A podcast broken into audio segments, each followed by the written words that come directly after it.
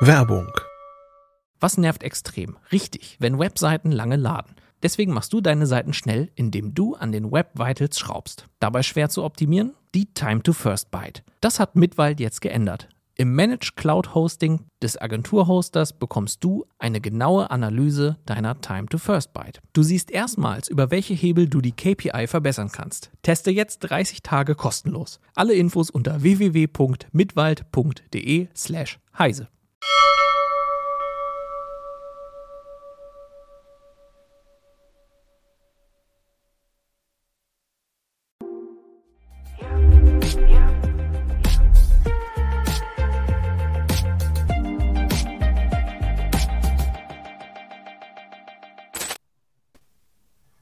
Hallo und herzlich willkommen zur Heise Show am 20. Juli 2023. Mein Name ist Anna Kalinowski und ich freue mich, dass ihr wieder mit dabei seid. Malte und Volker sind heute auch wieder mit dabei. Hallo, ihr beiden. Hallo. Hallo. Und ich hoffe, ihr seid alle bereit für unsere heutigen Themen. Es geht los mit der Pleite des E-Bike-Herstellers FunMove. Dann sprechen wir über Googles KI BART, die jetzt auch in der EU verfügbar ist, sich aber als eher dumm herausstellt. Und zum Schluss diskutieren wir noch über die Laserblitzer, die laut dem Bundesverfassungsgericht weiter eingesetzt werden dürfen. Wie immer haben wir auch eine What the Fuck News, einen Nerd-Geburtstag und das Quiz mit dabei.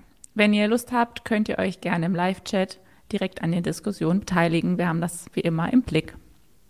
Ich dachte, das wäre eine Verpflichtung. Sich am Genau. Live-Chat zu beteiligen. Sagt es nicht, Zur, dann, zur dann Teilnahme verpflichtet.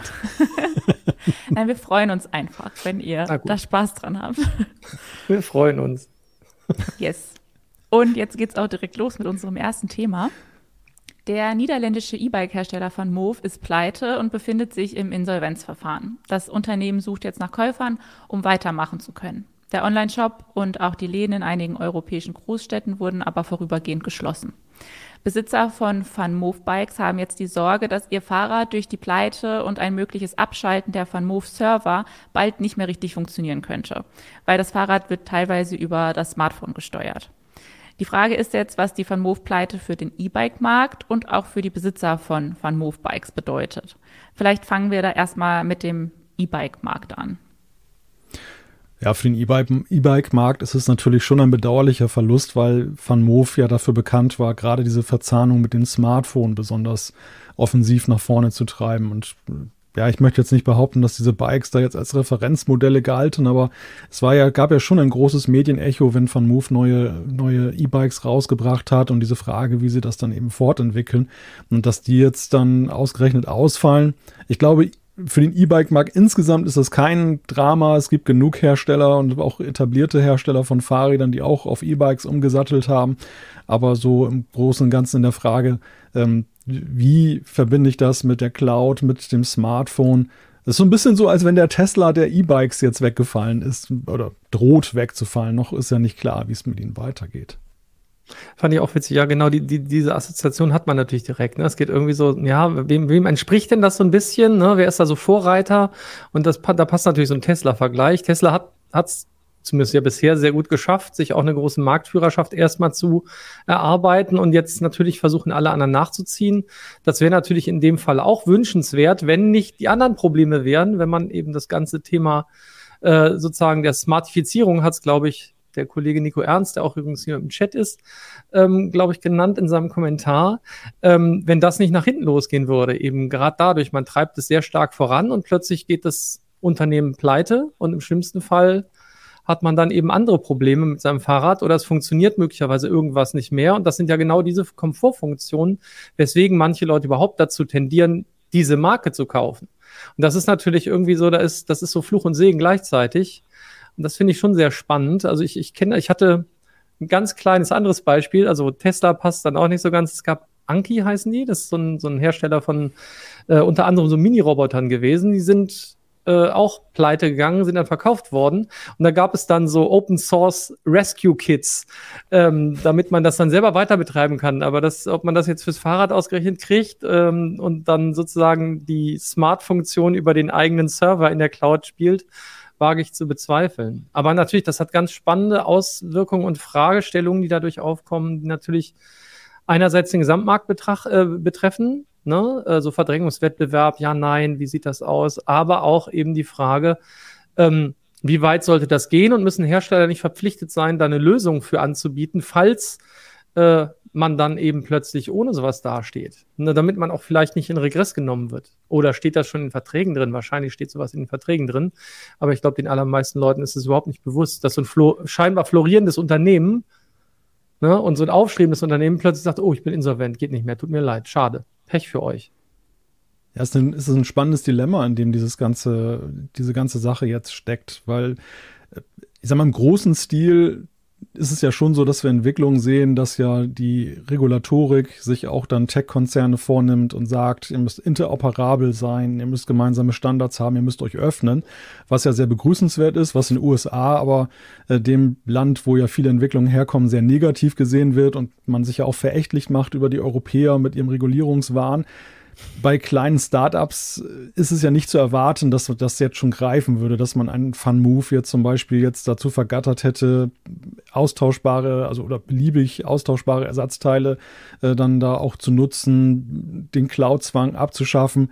Und die Frage ist ja auch, ob das wirklich erstrebenswert ist. Also ist das nicht auch ein Innovationshemmnis, wenn dann von vornherein die Regulatorik dann da so weit greift? Gleichzeitig ist es aber ja eben ein sehr schönes Beispiel für das Problem unserer Zeit. Und das ist ja, du hast ja gerade diesen, da müssen wir mal schamlos nutzen für eine kleine Werbeinsel, aber wir haben ja diesen vielbeachteten Kommentar von Nico Ernst, der ja wirklich sehr schön auch diese, die, diese damit verknüpften Fragen aufwirft, die jetzt nicht alle sich dann auf FunMove konzentrieren, aber dieser Fall zeigt das so wunderbar auf. Blitzscaling, das sogenannte, also der Verdrängungswettbewerb, das ist auch eben die Frage der Solidität eben eines solchen Wirtschaftsunternehmens erstmal hinten ansteht. Es geht erstmal darum, Reichweite zu erzeugen und das ganz viel Venture Capital drin und so weiter. Und dann kann so ein Kartenhaus auch ganz schnell in sich zusammenbrechen.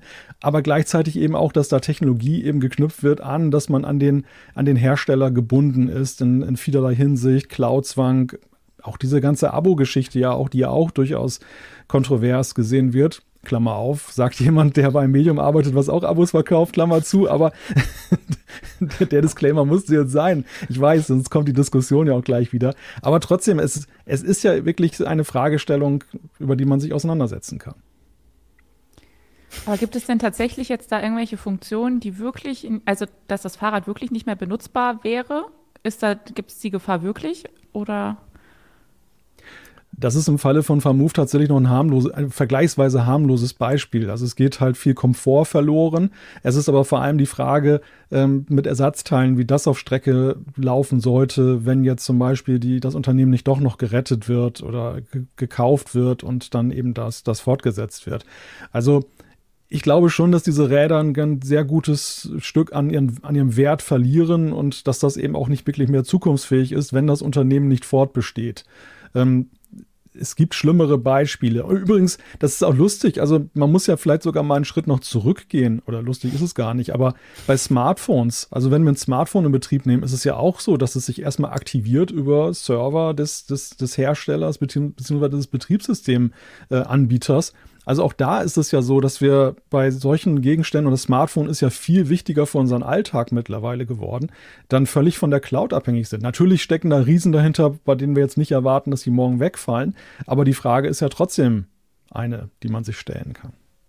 Also wichtig ist natürlich jetzt, jetzt was ich weiß gar nicht, ich traue mich gar nicht, diesen Namen auszusprechen, weil ich glaube, jeder sagt es anders. Äh, das ist ja ein holländisches Unternehmen, äh, Entschuldigung, niederländisches Unternehmen, muss man sagen. Van Move oder so, keine Ahnung, wie sie es in Wirklichkeit aussprechen. Egal, jetzt haben wir die dritte Variante. Ich sage den Namen jetzt auch nicht mehr. Äh, das Wichtige ist, fahren kann ich damit noch. Äh, ich kann es auch entsperren. Das wird halt auch weiterhin funktionieren.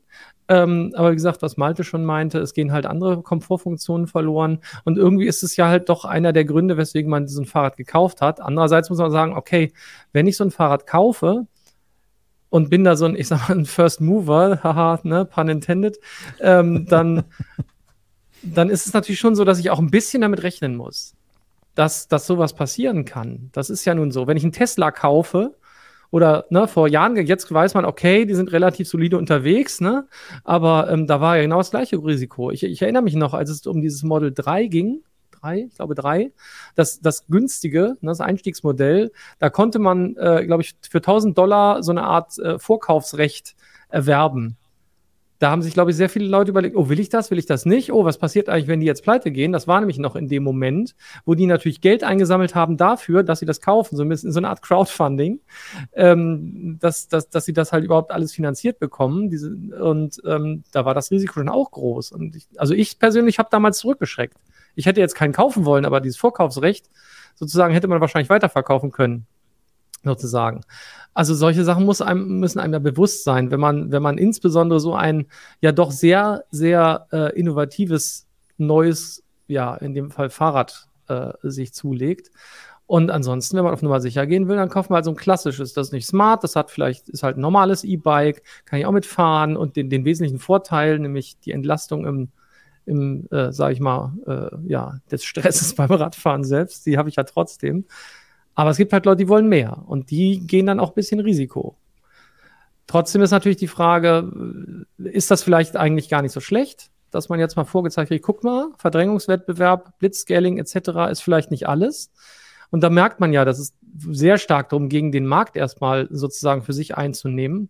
Und das kann natürlich einfach nach hinten losgehen. Ärgerlich für jeden, der so ein Fahrrad gekauft hat. Aber ich gehe mal davon aus, sie sind eigentlich spannend genug, dass es eine Rettung geben wird. Also es würde mich wundern, wenn, wenn die jetzt wirklich komplett sang- und klanglos verschwinden. Aber was ich mich da gefragt habe, selbst wenn die jetzt gerettet werden, meint ihr, dass dann die Leute diese Fahrräder noch kaufen? Also ich hätte ja dann immer Angst, die gehen jetzt doch wieder pleite und ich kann dann mein Fahrrad nicht mehr richtig benutzen. Also sind die nicht eh jetzt dem Untergang geweiht?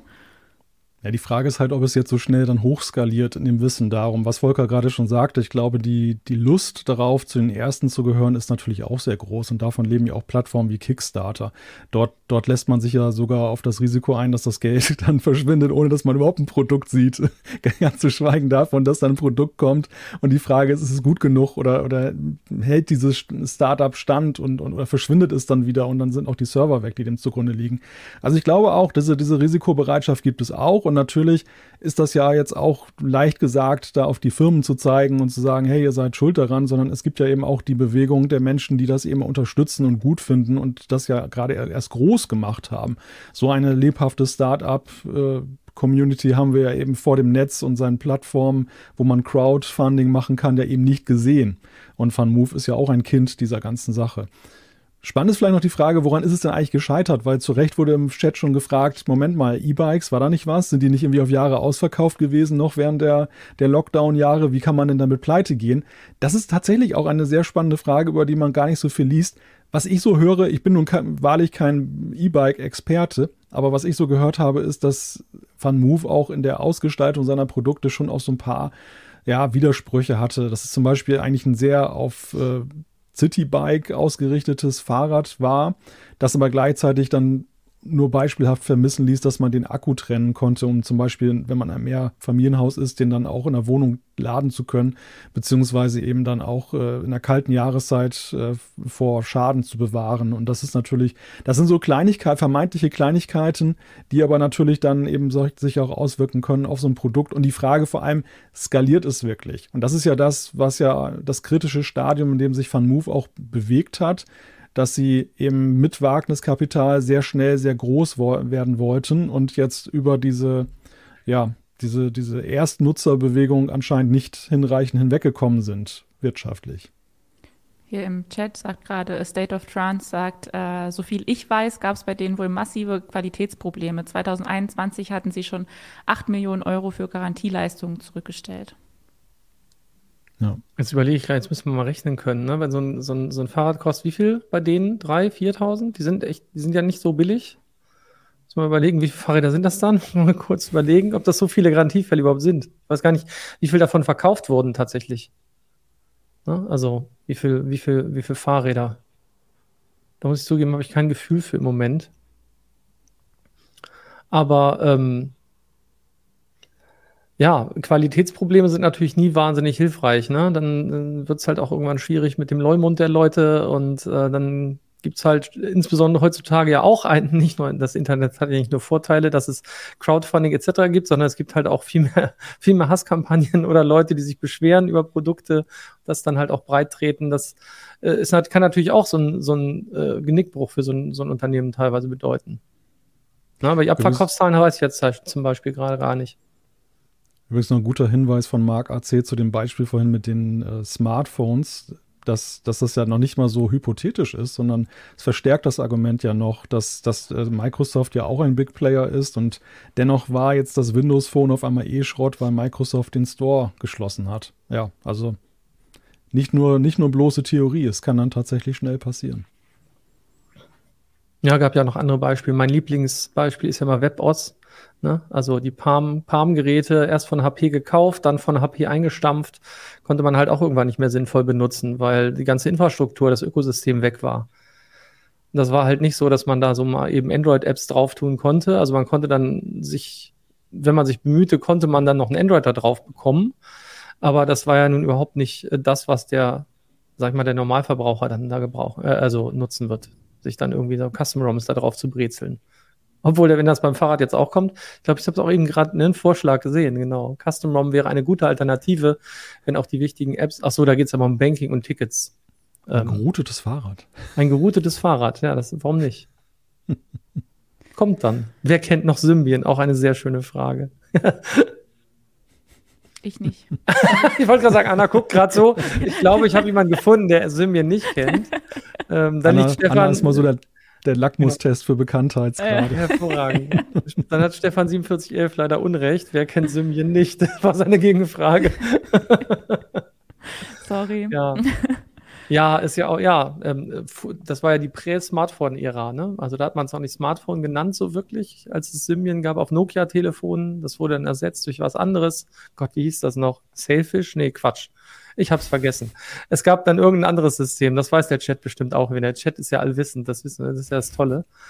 Ähm, ja, ein altes Feature-Phone-Betriebssystem könnte man es vielleicht heutzutage nennen.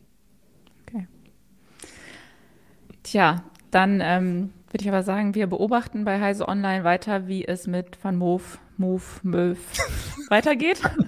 Ähm, da, da Wir müssen erstmal rausfinden, wie es ausgesprochen wird. ja. Van Move. Also man muss ja so ein bisschen, die Holländer, die haben ja so ein, das ist so, so, so weich immer, ne? So, aber ich kann das auch nicht richtig. Verbieten sich da eigentlich Wortspiele, wie dass der Zug abgefahren ist oder so? Nein. Das, das Bike ist abgefahren. Ja, auf jeden Fall. Wir werden das weiter beobachten. Wir werden äh, euch bei Heise Online auf dem Laufenden halten, ob FunMove gerettet werden kann und ob ihr eure, falls ihr eins habt, eure Bikes weiter benutzen könnt. Jetzt machen wir aber erstmal weiter mit unserer ersten Kategorie. Die What the Fuck News der Woche. What the Fuck News der Woche hat heute den Titel Windows Schriftrender, Render, Gott, kann ich nicht aussprechen, ist seit vier Jahren kaputt und Microsoft juckt's nicht. Ähm, ClearType ist ein Schriftrenderer, der die Schrift in Windows eigentlich schöner aussehen lassen soll. Vor allem bei OLED-Displays kann das wichtig sein, weil da die Schrift sonst manchmal etwas bunt dargestellt wird. Wir haben da auch gleich noch ein Beispiel, das zeige ich euch. Ähm, ClearType funktioniert nur leider schon seit vier Jahren nicht mehr, seit einem, einem Update 2019. Und Microsoft scheint das nicht wirklich zu interessieren. Es geht nämlich auch nicht mal in Windows 11, wo man es ja vielleicht hätte mal repariert einbauen können. Wenn man sich durch die ClearType-Einstellungen klickt, funktionieren die Schritte drei bis fünf nämlich nicht mehr. Die sind aber wichtig dafür, dass die sogenannten Subpixel grau angezeigt werden und nicht bunt. Da habe ich hier auch ein Beispiel also, aus Das betrifft vor allem, glaube ich, OLEDs, ne? In genau. dem Falle. Ja, genau. Also bei allen anderen, ne, deswegen, wenn sich jetzt jemand wundert, ich glaube, bei allen anderen funktioniert es nach wie vor, aber diese OLED-Problematiken, die bei bestimmten Herstellern auch vor allem auftreten, die sind halt Microsoft hier, anscheinend egal. Äh, also hier sieht man das, dass das dann so, so ein so Regenbogenschimmer so hat. er soll aber eher so aussehen. Ja, ich weiß. Und im Moment ist es so, wenn es jemanden wirklich halt stört mit einem OLED-Display, dann gibt es momentan nur Workarounds. Unser Autor Mark Mantel empfiehlt für Windows 10 ClearType abzuschalten und stattdessen das, das Tool Better ClearType Tuner herunterzuladen. Und bei Windows 11 reicht es wohl aus, ClearType einfach abzuschalten. Ähm, anscheinend hat da Microsoft doch irgendwas geändert. Allerdings hat, also wurde ClearType halt nicht repariert. Was sagt ihr denn dazu, dass man sich in Windows anscheinend selbst drum kümmern muss, dass die Schrift ordentlich aussieht. Was soll man dazu sagen? Früher, früher war das ja völlig normal, dass man sich um sowas kümmern musste, als es noch keine, keine LCDs gab, aber die Zeiten sind ja lange vorbei. Ähm, hier ist auch das Problem, wer, wer, wer einen coolen, vergleichsweise modernen OLED-Monitor haben will, der hat dann teilweise Probleme. ist trotzdem natürlich auch da, wir hatten das Thema eben schon, ne? ein Riesenkonzern hat es trotzdem zum Beispiel nicht geschafft, sein, sein Windows-Phone richtig an den Start zu bringen, aber in diesem Fall ist es ja was, das nun wirklich von, von Millionen Menschen fast Milliarden Menschen täglich eingesetzt wird, das Betriebssystem, aber die haben halt alle wahrscheinlich noch nicht diese, diese Monitore. Deswegen sind wahrscheinlich diejenigen, die, die jammern und meckern, nicht ganz so viele. Und zur Not sagt Microsoft dann heute als Workaround vielleicht, schalt's halt ab. Brauchst ja nicht. Vielleicht ist es auch nicht mehr, nicht mehr ganz so, ganz so relevant, könnte man meinen. Früher war das ja hauptsächlich deswegen ein Problem, äh, je nach Skalierungsfaktor, die man, den man so eingesetzt hat und Schriftgröße, dass dann sozusagen die, die Pixel sozusagen äh, nicht ganz auf der, auf der, auf der, auf der Pixelmatrix saßen, in Anführungszeichen. Das ist ein bisschen sehr vereinfacht und deswegen so verschmierte äh, Darstellungen entstand. Äh, heute hat man natürlich oft viel höhere Auflösung. Vielleicht ist das ein Problem, das nach und nach abnimmt. Also, oder vielleicht nehmen die das nicht mehr so ernst. Das weiß ich nicht. Vielleicht ist das so ein Hintergrund oder die interessiert es halt einfach schlicht nicht. Okay. Ach, gäbe es doch nur einen Hersteller, bei dem Hardware und Software aus einer Hand kommt. ich, wollte, wollte ich auch gerade sagen. Ich wollte sagen, ich als äh, Mac-Nutzerin Mac würde gerne zum Abschluss der What the Fuck News ähm, Mark AC aus den Kommentaren kommentieren. Wer immer noch Windows nutzt, hat eh die Kontrolle über sein Leben verloren. Ich, ich frage mich ja gerade, gibt es eigentlich Surface-Devices, also Microsofts eigene, äh, mit OLED-Displays? Weiß ich gar nicht, müssen wir mal gucken. Also, weil da ist es ja da so, dass es aus einer Hand käme. Da würde ich ja erwarten, dass es optimiert ist. Aber wahrscheinlich haben die, weiß ich nicht, haben die keine, Anna, du hattest auch mal ein Surface, ne? So ein kleines, ja, wenn ich mich recht erinnere. Die hatten, vielleicht haben die gar keine, oh, okay. Oder es war generell Mist, nicht nur wegen der Schrift. Ja, vielleicht haben die gar generell. keine OLED-Displays und deswegen optimieren sie darauf nicht. Aber, äh, ja, vielleicht ist es ein Problem. Genau, Microsoft Surface-Geräte. Tja, aber dann haben wir uns genug über Windows lustig gemacht oder geärgert. Ähm, wir machen jetzt mit unserem nächsten Thema weiter, das auch so ein bisschen wie eine What the Fuck News klingt, ehrlich gesagt. Äh, da geht es nämlich um Googles KI Bart, die seit neuestem auch in der EU verfügbar ist und die aber offenbar noch so einige Probleme hat. Unser Kollege Marvin hat den Chatbot nämlich mal ein bisschen besser getestet und sein Urteil lautet, das Ding ist dumm.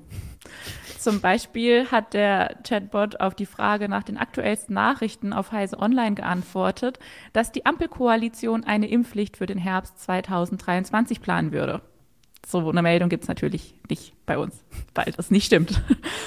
Und äh, der Chatbot geht auch davon aus, dass Heise Online 1994 von Rudolf Loh gegründet wurde das Jahr ist auf jeden Fall falsch. Und Rudolf Loh war, ja, der war ein Unternehmer, der von 1913 bis 1971 gelebt hat und mit Heise Online überhaupt gar nichts zu tun hat.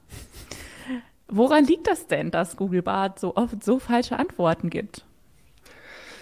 Naja, das fragt man sich ja manchmal so ein bisschen. Ähm, es, es funktioniert im englischsprachigen Umfeld halt deutlich besser.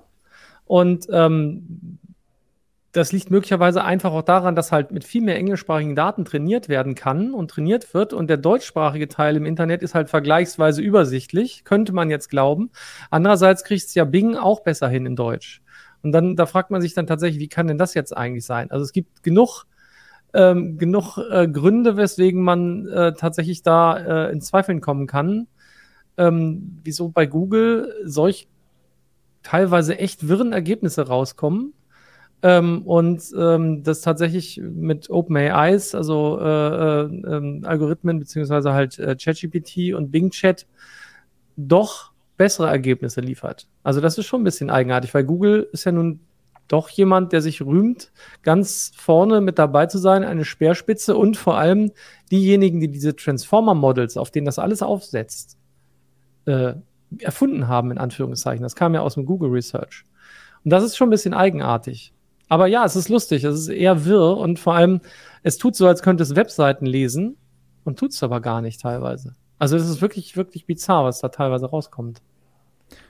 Mich fragte die Tag, Tage jemand, ob es vielleicht einen Zusammenhang dazu gibt, dass Google Bart in der EU erst später an den Start gegangen ist, also dass da irgendwelche Anpassungen vorgenommen wurden, um EU-konform zu sein, die diesen Sondereffekt auslösen, dass das äh, bei uns jetzt zumindest anfänglich nicht so begeisternd ist wie, wie jetzt in der englischsprachigen Variante.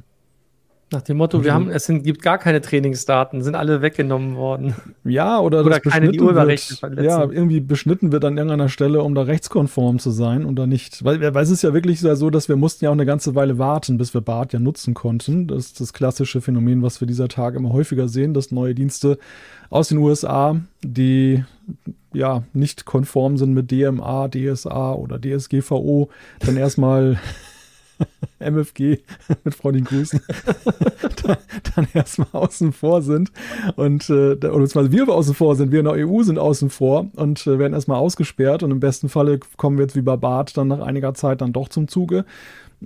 Bei anderen Fällen, bei Threads von Meta, wissen wir ja momentan noch nicht, äh, wann das der Fall sein wird, dass wir da auch mal als Europäer reingucken können, wenn wir es denn möchten. Ja, also, dass das vielleicht irgendwie damit reinspielt. Weil die Frage ist ja auch, was haben Sie denn, was ist denn eigentlich in der Zwischenzeit passiert? Also, was haben Sie denn geändert oder angepasst, dass Sie jetzt dann später doch an den Start gegangen sind? Möglicherweise nicht genug.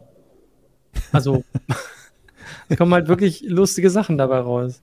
Es ist halt deutlich schneller, ne? Das war aber auch schon eine Erkenntnis, die Keno hatte, als er die US-Version ausprobiert hat. Und auch da hat er übrigens gesagt, die ist zwar schnell, aber teilweise gibt ja halt deutlich falschere, also ihr wisst schon, deutlich mhm. mehr falsche Antworten als ähm, zum Beispiel ähm, zu dem Zeitpunkt äh, ChatGPT. Also das war durchaus ja auch da schon so und hier mhm. ist es ja, es fällt halt jetzt einfach nochmal deutlich deutlich stärker ins Auge, wenn man jetzt eben mit deutschen Inhalten testet und dann natürlich auch naja, Dinge, die, die jetzt nicht so allgemein gut sind. Ne? Das, das macht es ja durchaus vielleicht nochmal, ne? kann vielleicht tatsächlich an, dem, an der Trainingsgrundlage liegen. Äh, so, so Dinge aus der deutschen Historie wird es wahrscheinlich besser beantworten. Ist jetzt nur mal, nur mal so eine Vermutung.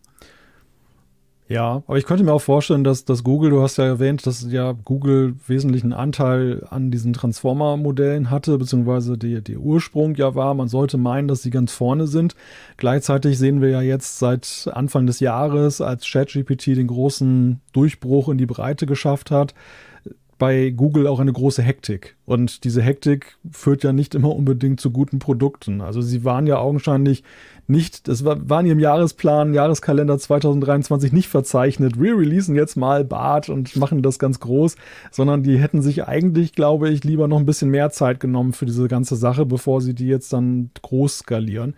Und zumindest kann man sich des Eindrucks nicht erwehren, dass das auch damit reinspielt, dass jetzt dann diese KI, die sie jetzt an den Start geschickt haben, jetzt vor allem erstmal dazu dient, auch Präsenz zu zeigen, weil Google mehr als jeder andere muss ja fürchten, dass sein Geschäftsmodell in Frage gestellt wird durch die KIs, zumindest im ersten Schritt.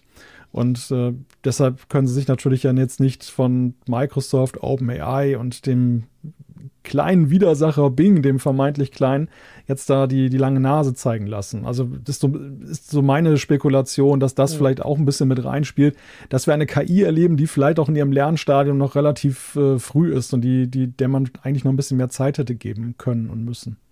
Aber ist es dann nicht eher ein bisschen image-schädigend, wenn man sowas, so ein schlechtes Produkt dann auf den Markt bringt, als wenn man einfach vielleicht noch ein bisschen wartet? Ja, das hängt immer davon ab, wie der Hersteller überhaupt so in seiner Reputation unterwegs ist und, und äh, was die Perfektion des Produktes angeht. Also es gibt Hersteller, glaube ich, bei denen wäre das ein Drama. Ne? Also so, ich könnte, mir fällt ad hoc ein Hersteller ein, da würde ja. sich die Welt das Maul drüber zerreißen, wenn, wenn so ein Produkt rauskäme, weil aber eben auch der Maßstab dort ein anderer ist, aber auch der Anspruch, den man nach außen postuliert. Google ist da ja sehr lax unterwegs. Sie nennen das ganze Ding immer noch selber ein Experiment und nicht ein fertiges Produkt. Und äh, wir sind es auch von anderen Produkten von Google gewöhnt, dass sie so ein bisschen Bananenprodukte sind, die beim Kunden reifen. Also das ist jetzt auch nicht besonders außergewöhnlich oder auch dann mal wieder verschwinden oder man bringt gleich drei gleichzeitig raus und am Ende verschwinden die alle wieder. Also das ist alles nicht ganz ungewöhnlich für Google. Deshalb glaube ich persönlich, zumindest so in den Kreisen, die Google gut kennen, übt man sich in Nachsicht. Schön, schön fand ich auch den Hinweis aus dem Kommentar, ähm, dass die KI einfach sagt, äh, sie stellt sich dumm. Ne? Die KI ist schon längst so weit, dass sie, was, dass sie das macht, um ihre wahre Macht zu kaschieren. Man stellt sich dumm und äh, im Endeffekt ist sie eigentlich viel besser schon. Ja, aber ich glaube auch, also möglicherweise ist das so ein, der, doch der Schnellschuss. Ne? Wie gesagt, gerade bei Bart haben sie ja schon das eine oder andere so im Vorfeld auch abbekommen. Schon bei der Vorstellung hat es Unsinn erzählt. Also nicht Unsinn, aber nicht ganz, ganz das Richtige, als es um das erste Bild eines Exoplaneten ging, was halt gar nicht von dem James Webb, sondern eben schon viel früher geschossen wurde. Ähm, äh, da, das ging noch so, das war aber auch schon eben falsch. Dann kam eben der erste Test in den USA, wo man auch sagte, na ja, schnell, aber ein bisschen dusselig. Und jetzt zieht sich das so durch. Ne? Aber es, also ich, ich als Google fände ich das schon auch nicht so gut, wenn, wenn alle mein, mein KI-Experiment, selbst wenn es ein Experiment ist, äh, durch den Kakao ziehen. Mhm. Also es ist, ja, ist auf jeden Fall nichts, wo man sagt, oh super, ey, Google, ja, klasse. Lass uns mal die Enterprise-Version nehmen, die ist bestimmt besser. Also das passt ja trotzdem nicht. Ne? Finde ich insgesamt ein bisschen seltsam. Und ähm, ist dann doch was, glaube ich, weswegen mehr Leute dann in Richtung OpenAI schielen werden. Oder eben schauen, was, was machen jetzt die anderen. Ne? Also Microsoft partnert ja mit jedem so gefühlt, außer mit Google. Äh, ne? die, die, die sind ja jetzt auch mit Meta äh, und dem Lama 2 jetzt sozusagen unterwegs und eben auch mit ChatGPT bzw. OpenAI. Äh, Microsoft versucht da auf alle zu setzen und Google steht so ein bisschen da und fragt sich möglicherweise, was tue ich jetzt hier? Apple baut sich sein eigenes Teil, Ajax, was wohl angeblich erstmal nur für den internen Gebrauch geplant ist. Ja. Darf man auch gespannt sein, wie da die Antwort aussehen wird auf Strecke. Mal Aber sehen. die scheinen sich ja noch ein bisschen Zeit zu lassen, im Gegensatz zu Google. Ja. ja, Apple hat nie den Anspruch, die Ersten zu sein. Also da sind die relativ relaxed.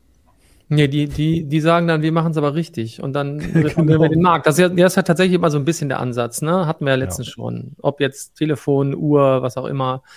Ähm, wenn sagen sie, sie machen es halt so viel besser, dass die anderen nicht mithalten können. Das hat ja ein paar Mal schon geklappt.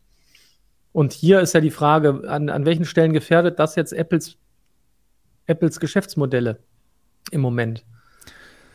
Ja, das ist äh, ich, also bei, bei, bei, dem Produkt muss man oder bei dem Thema KI muss man das wirklich auch fragen. Und ich glaube, da das, das hat sicherlich auch oder gibt sicherlich auch Unsicherheiten in Cupertino in der Frage, dass äh, hier diese klassische äh, Strategie, die man zum Beispiel jetzt auch bei den Foldables hat, da sitzt man das ja auch seit Jahren aus, dass äh, die, die anderen Hersteller einfach an Samsung und äh, da ständig irgendwelche neuen Foldables rausbringen und bei Apple ignoriert man das einfach mal weg. Am Anfang konnte man sich das nur gut erklären, weil es auch wirklich dann so Pionierprodukte waren mit Kinderkrankheiten Mittlerweile werden die Rufe ja schon manchmal lauter, dass Leute sagen, hey, Apple habt ihr auch eine Antwort dazu, aber für sie ist das einfach noch nicht reif oder ist es vielleicht überhaupt gar kein Thema, man weiß es nicht.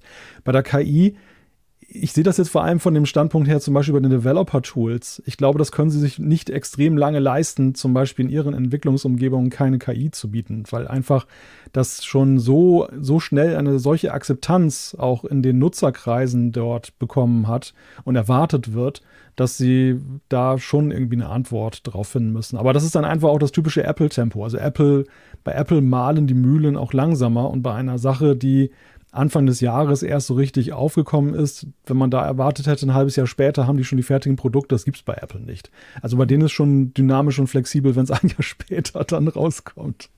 Ja, wenn es dann besser ist, ist es ja auch in Ordnung. Aber ja, haben die nicht ja. auch mal eine eigene Idee, dass die als Erste mit irgendwas kommen? Können die das nicht? Also sie hatten ja eine eigene Idee. Den ersten Personal Computer haben sie gebracht und seitdem zehren sie davon. Nein, sie haben natürlich auch, stimmt ja auch nicht, den ersten MP3-Player hatten sie auch nicht. Wir hatten auch nicht die erste Uhr und auch nicht das erste Telefon, sondern wie, wie hieß es hier so schön, Apple nimmt immer das Beste von der Konkurrenz und kombiniert es und macht es besser. Das ist so ein bisschen der Ansatz von Apple und der funktioniert ja in den letzten Jahren immer erstaunlich gut. Warum sollte man das denn drastisch ändern? Es sei denn, Ne, das, was Malte eben schon sagte, ähm, es wird deswegen gefordert, weil zum Beispiel Leute dann alle anfangen, auf andere Entwicklungsumgebungen zu wechseln, vielleicht nicht mehr für Apple zu entwickeln, weil sie sagen, hey, äh, bei allen anderen äh, habe ich eine KI-Unterstützung und äh, entwickle deswegen deutlich schneller. Ähm, also nehme ich was anderes und dann gerät vielleicht das eigene System und das Ökosystem, das ja auch noch ne, mit da dran hängt, vielleicht ins Hintertreffen. Könnte schon sein, weiß ich nicht. Also Apple macht manchmal schon das als Erste. Und zwar machen sie es als Erste manchmal richtig gut. Das, das ist dann der Unterschied, wo sie sich dann von anderen unterscheiden. Zumindest nach ihrem Selbstverständnis. Ne? Ja. Werbung. Was nervt extrem? Richtig, wenn Webseiten lange laden. Deswegen machst du deine Seiten schnell, indem du an den Web Vitals schraubst. Dabei schwer zu optimieren? Die Time to First Byte. Das hat Mitwald jetzt geändert. Im Managed Cloud Hosting des Agenturhosters bekommst du eine genaue Analyse deiner Time to First Byte. Du siehst erstmals, über welche Hebel du die KPI verbessern kannst. Teste jetzt 30 Tage kostenlos. Alle Infos unter www.mitwald.de/heise.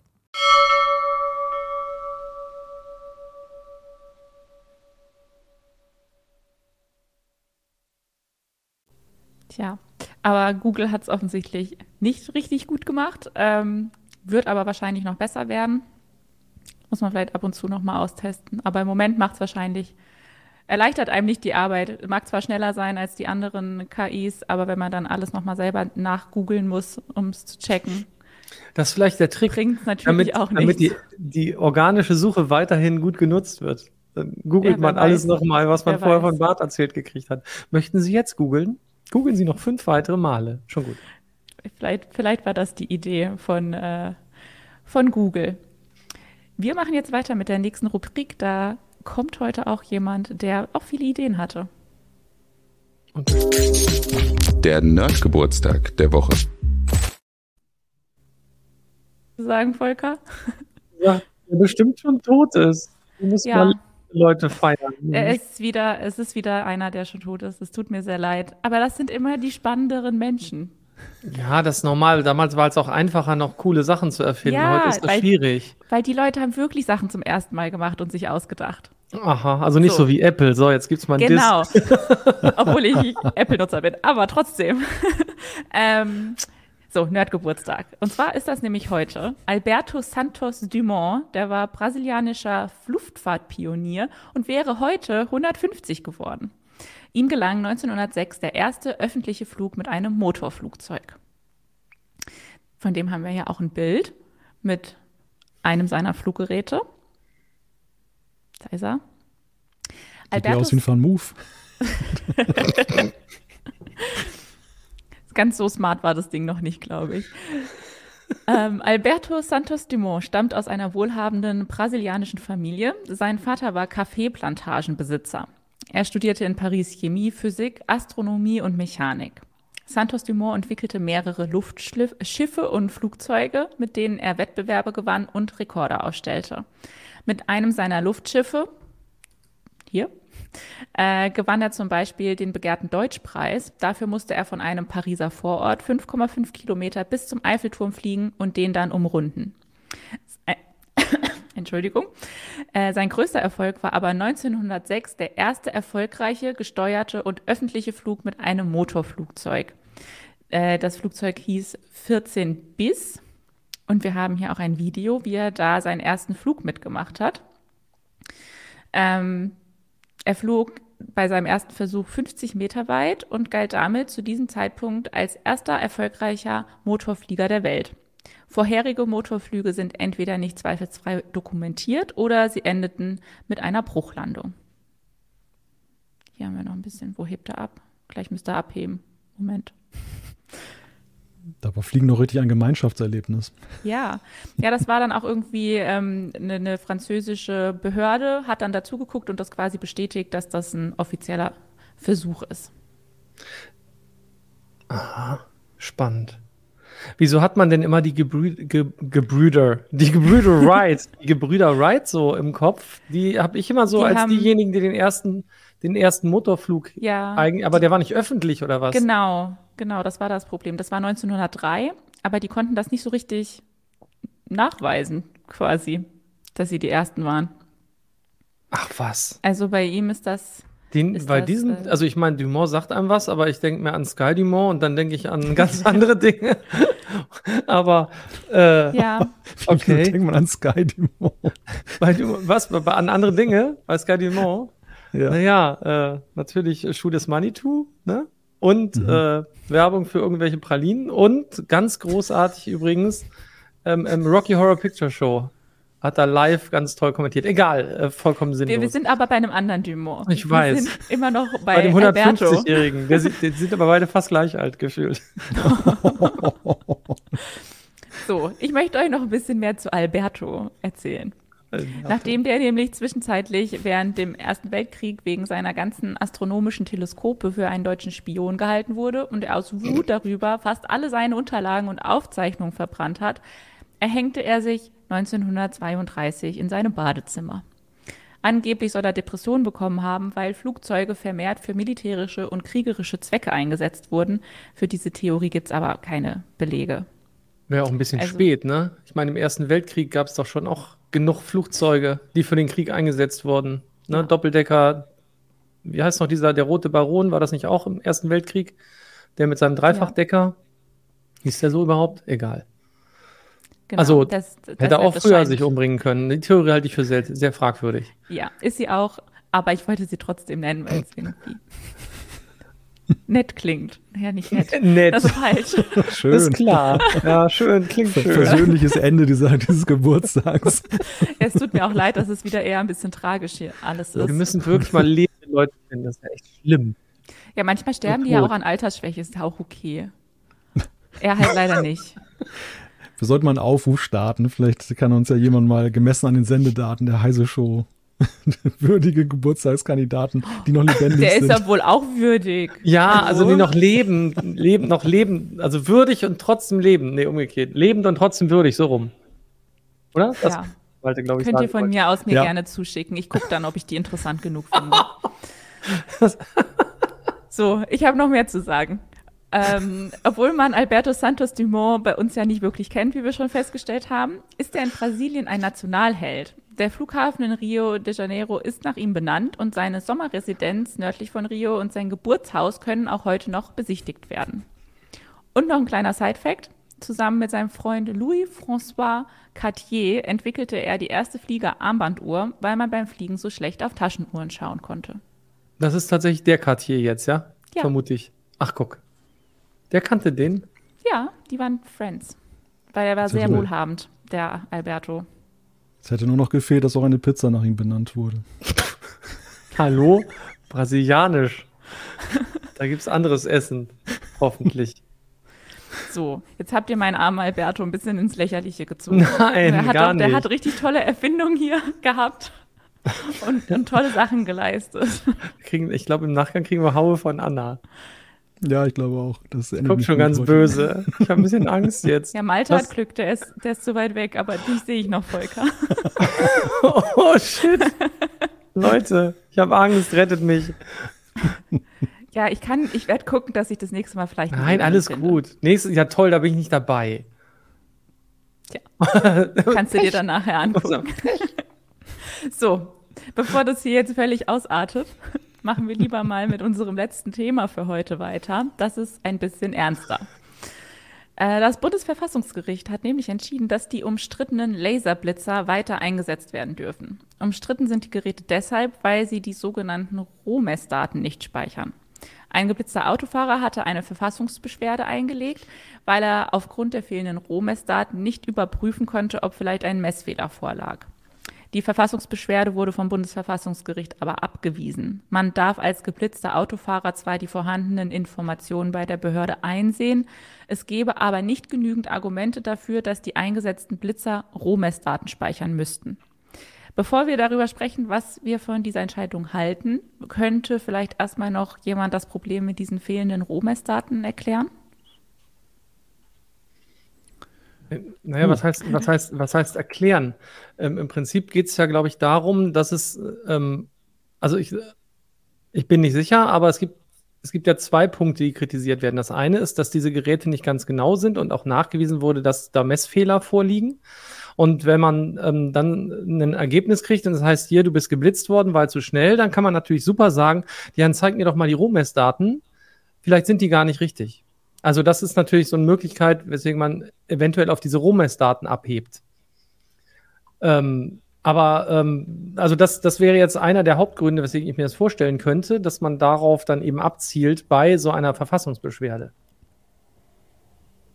Ja, ja, genau, darum geht es ja auch. Also das ist ja die, die Argumentation ist, dass die technische Filterung, die in einem Gerät stattfindet, die Analog-Digital-Wandlung, dass das alles Faktoren sind, die zu einer Verfälschung führen können des Ergebnisses, was dann zum Maßstab genommen wird, nachzuweisen, dass da die, die Geschwindigkeit überschritten wurde und dass die Rohmessdaten eben ja vor diesen ganzen Schritten sind und insofern eine bessere Überprüfbarkeit gewähren. Wobei es in dem Fall ja auch so ist, also der Laie kann mit den Rohmessdaten nichts anfangen, das könnte nur ein Sachverständiger, aber es geht ja hier, wie Anna auch sagte, um die, die Grundsatzfrage, müssen die, diejenigen, die die Geräte einsetzen, nicht dazu verdonnert werden, dass sie von vornherein auf Geräte setzen, die überhaupt diese Daten erheben. Oder ähm, ist das überhaupt zulässig, dass, äh, dass, dass, die das, dass die da einfach sehenden Auges drauf verzichten und dass dann ja so dieses Kontroll, diese, diese zusätzliche Kontrollmöglichkeit, Überprüfungsmöglichkeit dann halt wegfällt.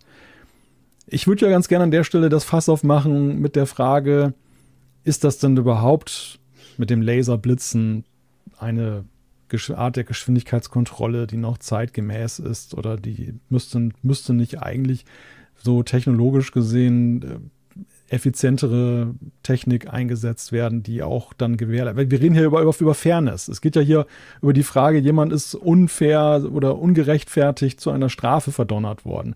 Aber ist nicht die, die viel größere Frage eigentlich die, ist dann, sind diese punktuellen Kontrollen denn überhaupt dann noch richtig das, das faire Mittel der Wahl? Auf was, auf was willst du hinaus? Auf diese Abschnittskontrollen oder? oder ja, zum Beispiel Dinge? Abschnittskontrollen oder theoretisch könnte man ja heutzutage auch die, ich meine, Autos äh, stecken immer mehr voller Technik, könnte man ja auch durchaus datenschutzkonforme Wege finden, wie man da auch eine Art von Kontrolle oder ja, Regelung findet. Na, wenn ich, Entschuldigung. Ich weiß nicht, ob das jetzt äh, ein bisschen das Thema verlässt. Aber ich finde immer noch die beste ähm, Blitzer-Variante, die habe ich in Schweden gesehen. Da wird nämlich immer vorher angekündigt, wenn ein Blitzer kommt. Und damit kriegt man natürlich die Leute dann wirklich dazu, dass sie langsamer fahren an den Stellen, wo man das möchte. Ich finde das total clever, das vorher anzukündigen. Also, das ist aber auf, auf, den Autobahnen hier auch so. Da steht immer Achtung, ja? Radarkontrolle. Ja, ja, klar. Ja, aber das stimmt doch nicht. Doch, doch, das stimmt schon. Also ich, ein, es gibt ja einen sehr bekannten Abschnitt äh, ich glaube, vor Bielefeld, hinter Bielefeld, also hängt davon ab, von wo man guckt. Auf der A2 müsste das ja noch sein. Ne? Ähm, da gibt es einen, da, da, steht dann schon, Achtung, Radarkontrolle und ja, die kommt dann auch. Und die Leute fahren trotzdem teilweise hm. dusseligerweise rein. Na gut. Ähm, aber ja, klar, natürlich, ich meine, wenn du das inflationär machst und dann in Wirklichkeit da gar keine Blitz, also gar nicht geblitzt wird, dann ist das natürlich schon was. Ansonsten punktuell ist natürlich, es gibt ja so Starnkästen, hießen die ja wie früher so schön, die dann äh, manchmal gar keine Kamera drin hatten. Die Leute sind natürlich erstmal trotzdem langsamer gefahren. Das ist ja auch eine Möglichkeit. Ähm, aber ja, hier gibt es auch durchaus die Ankündigungen. Aber es ging ja gerade bei diesen Laserblitzern, das sind ja immer diese mobilen Geräte. Also die kann man mitschleppen, ne? hat die Polizei in der Hand, wie so ein größeres Fernglas, ähm, oder eben auch im Stativ stehen und das können sie sehr schnell mobil einsetzen. Ähm, und ich glaube, die Frage hatte ich eben gesehen, was ist denn der Vorteil eigentlich davon? Ne? Der Vorteil ist insbesondere, dass man sehr schnell eine Auswertung hat. Anders als bei den normalen Blitzkästen, wo dann tatsächlich äh, typischerweise nichts digital übertragen wurde bisher. Früher waren da ja Filme drin, die konnte man sogar klauen. Also, äh, nein, Mann, habe ich gesagt, die wurden geklaut früher teilweise, wenn die Leute geblitzt wurden. Ähm, und das ist natürlich ein Vorteil. Die haben sofort das Ergebnis, können sagen, ach, guck hier, der fährt 85 statt 70. Und dann wird der sofort angehalten, 200 Meter weiter. Steht ein anderer, kriegt das übermittelt und dann wird er rausgewunken und kriegt direkt sein Bußgeld und dann kann er, guck mal, hier hast du das Bild mit dem Ergebnis und dann hast du ein Pech. Das ist ja, trotzdem, so. trotzdem ist es ja so, bei unseren heutigen Kommunikationsmöglichkeiten hat das ja auch ein wenig jetzt seinen Schrecken verloren, zumindest für die, die, sagen wir, professionell rasen. Die haben eben ihre Facebook-Gruppen, WhatsApp-Gruppen, die, die sind darüber immer im Bilde, wo gerade die Polizei sich aufgebaut hat. Und sie sitzt, die stehen ja auch nicht nur zehn Minuten da, sondern machen in der Regel das ja auch über einen gewissen Zeitraum. Also die Frage ist halt letzten Endes, klar, ich meine, am einfachsten kann man das vermeiden, indem man einfach re regelkonform fährt. Dann passiert einem auch nichts, wenn man da reinfährt. Aber inwieweit es denn tatsächlich dann gerade die, die Hardcore-Fälle dann auch äh, ausfiltert. Äh, und, und die geht es ja mitunter auch. Also finde ich zumindest. Ja, klar, das sind die einen, aber man erwischt halt ja genug Leute, die einfach nur ein bisschen zu schnell fahren und sich nicht so informieren. Und war es nicht letztens erst so, dass, ähm, dass diese, diese, diese Radarwarn-Apps und so verboten wurden. Ja. Dass man die eigentlich ja. gar nicht einsetzen darf, was natürlich auch irgendwie, ja, ist auch irgendwie so ein Papiertiger, ne? Ich meine, ich habe eine App auf dem Handy, ja. Sollen die mir jetzt das Handy wegnehmen? Muss ich meinen Fingerabdruck geben, damit die mein Handy reingucken können, um zu sehen, ob ich doch eine Radarwarn-App hatte? Da hatten wir, glaube ich, schon mal drüber diskutiert, ne? Übrigens auch in umgekehrter Richtung, ne? Also ich finde auch, dass so Verkehrssteuerung da auch schlauer werden könnte, könnte als es heute ist. Ich, ich fahre immer noch durch genug Straßen, wo ganztägig 30 dann angeschlagen ist mit dem Hinweis Schule und das dann in den sechs Wochen Ferien, beziehungsweise dann spät in der Nacht, wenn da, wenn da definitiv kein Schüler passiert. Also auch das, da könnte ja dann eine Flexibilität her mit Hilfe dann der, der Technik. Also nicht nur jetzt gegen die Leute das verwenden, sondern auch für die Leute letzten Endes. Aber gut, das sind Verkehrskonzepte der Zukunft. Man will ja Geld einnehmen. Ja, ja, genau. Nein, ja, ja, richtig. Verkehrssicherer machen, wollte ich sagen. Also, ja, man kann da am Ende nur auf das automatisierte Fahren hoffen und dass damit dann vielleicht auch mal die, die Fragestellung ist, äh, ob das alles so sinnhaft ist, was aus der analogen Zeit kommt. Da hast du recht. Kann man nichts hinzufügen, also fällt mir nichts zu ein. Ja, ist richtig. Ja. ja, haben wir denn in unseren Kommentaren ein paar Vorschläge, wie man das alles besser machen könnte? Da wird über Trabis sinniert, die mit 150 km/h in der Stadt gemessen werden. Das ist natürlich auch ein Spezialfall. Das nenne ich auch Profiraser. Also. Den überhaupt auf diese, auf diese Geschwindigkeit zu bekommen, ja. Ja, regelkon regelkonform fahren wäre auch keine Lösung, wird, wird behauptet in den Kommentaren.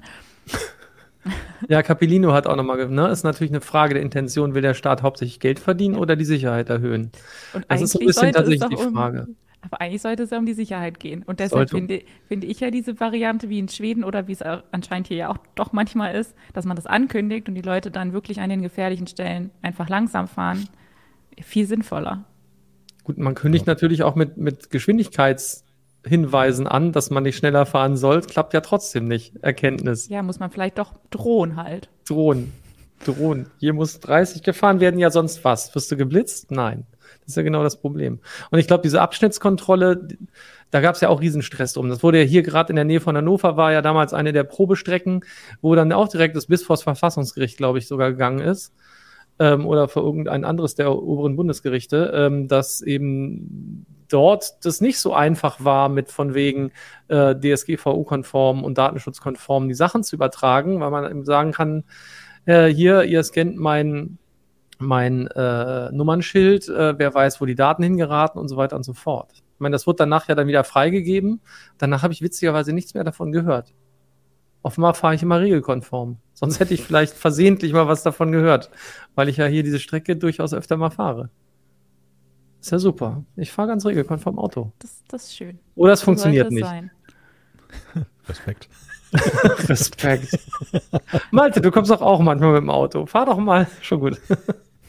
Das, ist, das, das war aber, glaube ich, auf der A2, oder? Das ja, das ist auf der A2 in die andere, genau. Du, du kommst ja. da normal nicht mehr vorbei. Ich bin, bin ja hier auf der Nord-Süd-Trasse unterwegs, genau. ja. Nord-Süd-Trasse. Ja, hier wird noch vorgeschlagen, ähm, dass man drakonischere Geldstrafen verhängt. Dann würden die Leute automatisch langsamer fahren. Da sagt aber direkt jemand dazu, dass das nicht hilft, dass man direkt den Führerschein wegnehmen sollte oder das Auto. Dann fahren sie ohne Führerschein. Tja. Muss man ja auch immer erwischen. Oder niemand sagt, ähm, dass man die Autofahrer zum langsamer Fahren bekommen könnte, wenn man sich auf die Straße klebt. Äh, Hilfe. Es scheint niemand, es, es, scheint aber sonst auch niemand äh, großartig sinnvolle Ideen zu haben, wie man das regeln könnte. Also bleibt es wahrscheinlich einfach erstmal so, wie es jetzt ist. So, so ist es. es. Ich möchte appellieren dafür, dass man sich einfach. Was? Wir vertagen uns in dieser Frage. ja, aber ich möchte dafür appellieren, dass, äh, dass alle einfach regelkonform fahren. Das fände ich schön. Ist besser so. Ja. So, und jetzt würde ich sagen, sammelt euch, denn das Quiz kommt. Die Quizfragen der Woche. Ich glaube, ihr wisst noch gar nicht, um was es geht. Doch Malte weiß es, glaube ich. Ähm, Am Montag war nämlich Welt-Emoji-Tag und deshalb dreht sich unser Quiz heute und auch das heiße Online-Quiz morgen um Emojis. Seid ihr da Experten? Ich, ich kenne einige, aber ich Ja, benutze auch direkt. manchmal welche, aber ich habe gehört, man muss da vorsichtig sein heutzutage, Ja. sonst ist man ganz schnell gebrandmarkt. Weites Feld. Ich lese mir immer diese Meldung durch, wenn die neuen vorgestellt werden, die vom Unicode-Konsortium da ausgewählt wurden. Und äh, das ist manchmal so, ich, ich weiß manchmal gar nicht, wofür die stehen. Deshalb bin ich da sehr Weiß vorsichtig man, mit. weiß man ganz oft nicht. Und Ja, ich glaube, genau, wir benutzen auch genau. ganz viele ganz falsch. Ja, es gibt ja auch, genau, und dann manche haben natürlich dann auch noch Doppelbedeutungen oder werden in bestimmten Kreisen für bestimmte Dinge benutzt. Ja, Keine da Ahnung, wird hier schon eine Aubergine also- im Chat gepostet. Das finde ich nicht in Ordnung. Wofür? Weißt du nicht? Das kann ich dir nachher erzählen, für was die Aubergine Um steht. Gottes Willen, ich, ich, es wird immer schlimmer. Das Nein, ist, es gibt, ja, ja, alles gut. das ist, nee, möchten wir nicht in unserem Chat hier haben. Oh, Oder kommt auch direkt noch der Pfirsich hier, der Ja, ja, Stefan, 4711, das ist ein ganz schlimmer. der, der, der kennt sich offenbar mit Gemüse und Der Früchten kennt sich aus. Ich glaube, der ist viel bei Tinder unterwegs. So, Anna, jetzt, jetzt geht's los mit der ersten Frage. Wann wurden die ersten Emojis entworfen?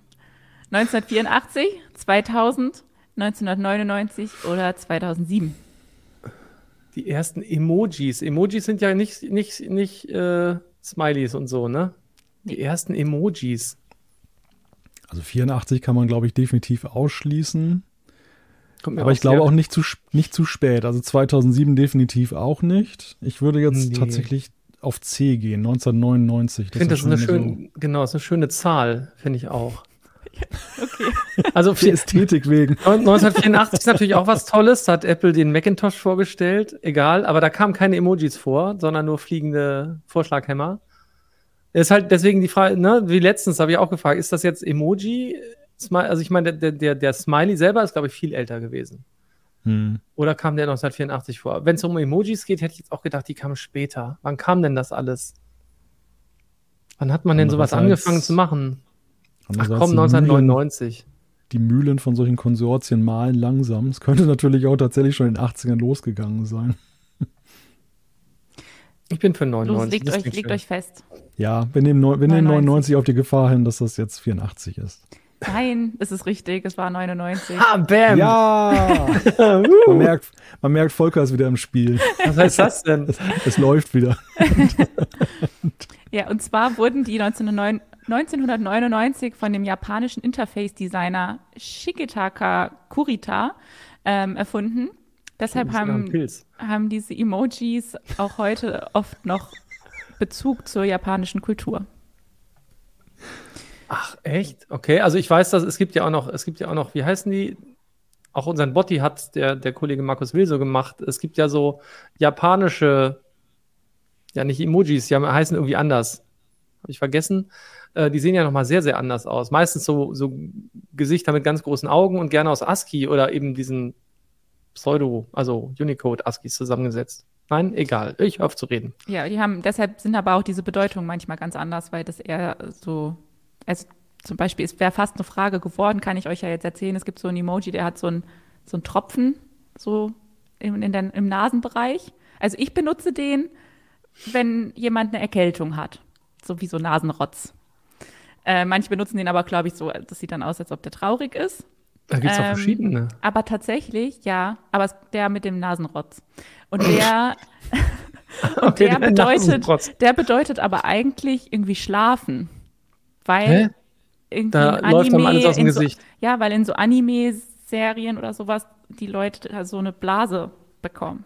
Aber, aber da, da ist er gerade im, im Chat. Der mit dem Nasenrotz. Ist das Ja. der? Ja, und das Ähm, bedeutet eigentlich schlafen. Aber, aber der Witz ist ja, also Microsoft, ich weiß nicht, ob es bei anderen auch ist, wenn man bei Microsoft kann man ja mit Windows Punkt äh, das Menü aufrufen und dann kann man darüber hovern, wenn man eine Maus hat und dann steht da eine Bedeutung. Und da steht wahrscheinlich nicht schlafen. Also könnt ihr jetzt mal gucken, also kann ich jetzt nicht, ich sitze nämlich hier an einem Mac. Weiß nicht, ob die das da machen, aber ähm, oder wenn man danach sucht, heutzutage auf Handys, kann man ja suchen. Weiß nicht, ob das dann bei Schlafen, ich, ich, ich muss mal ganz kurz gucken. Das finde ich Die spannend. Info habe ich bekommen. Das war auch fast eine Frage, die ich euch gestellt hätte. Mit dem Schlafen? Ja.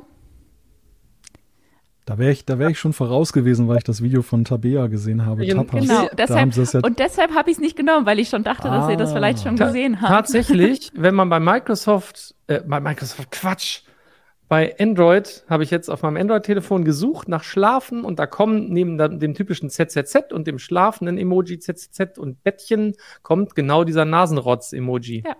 Also, Entschuldigung, also ja, hätte man rausfinden können, aber Nasenrotz äh, gibt's ja, also Rotz gibt's, wir hören jetzt auf damit.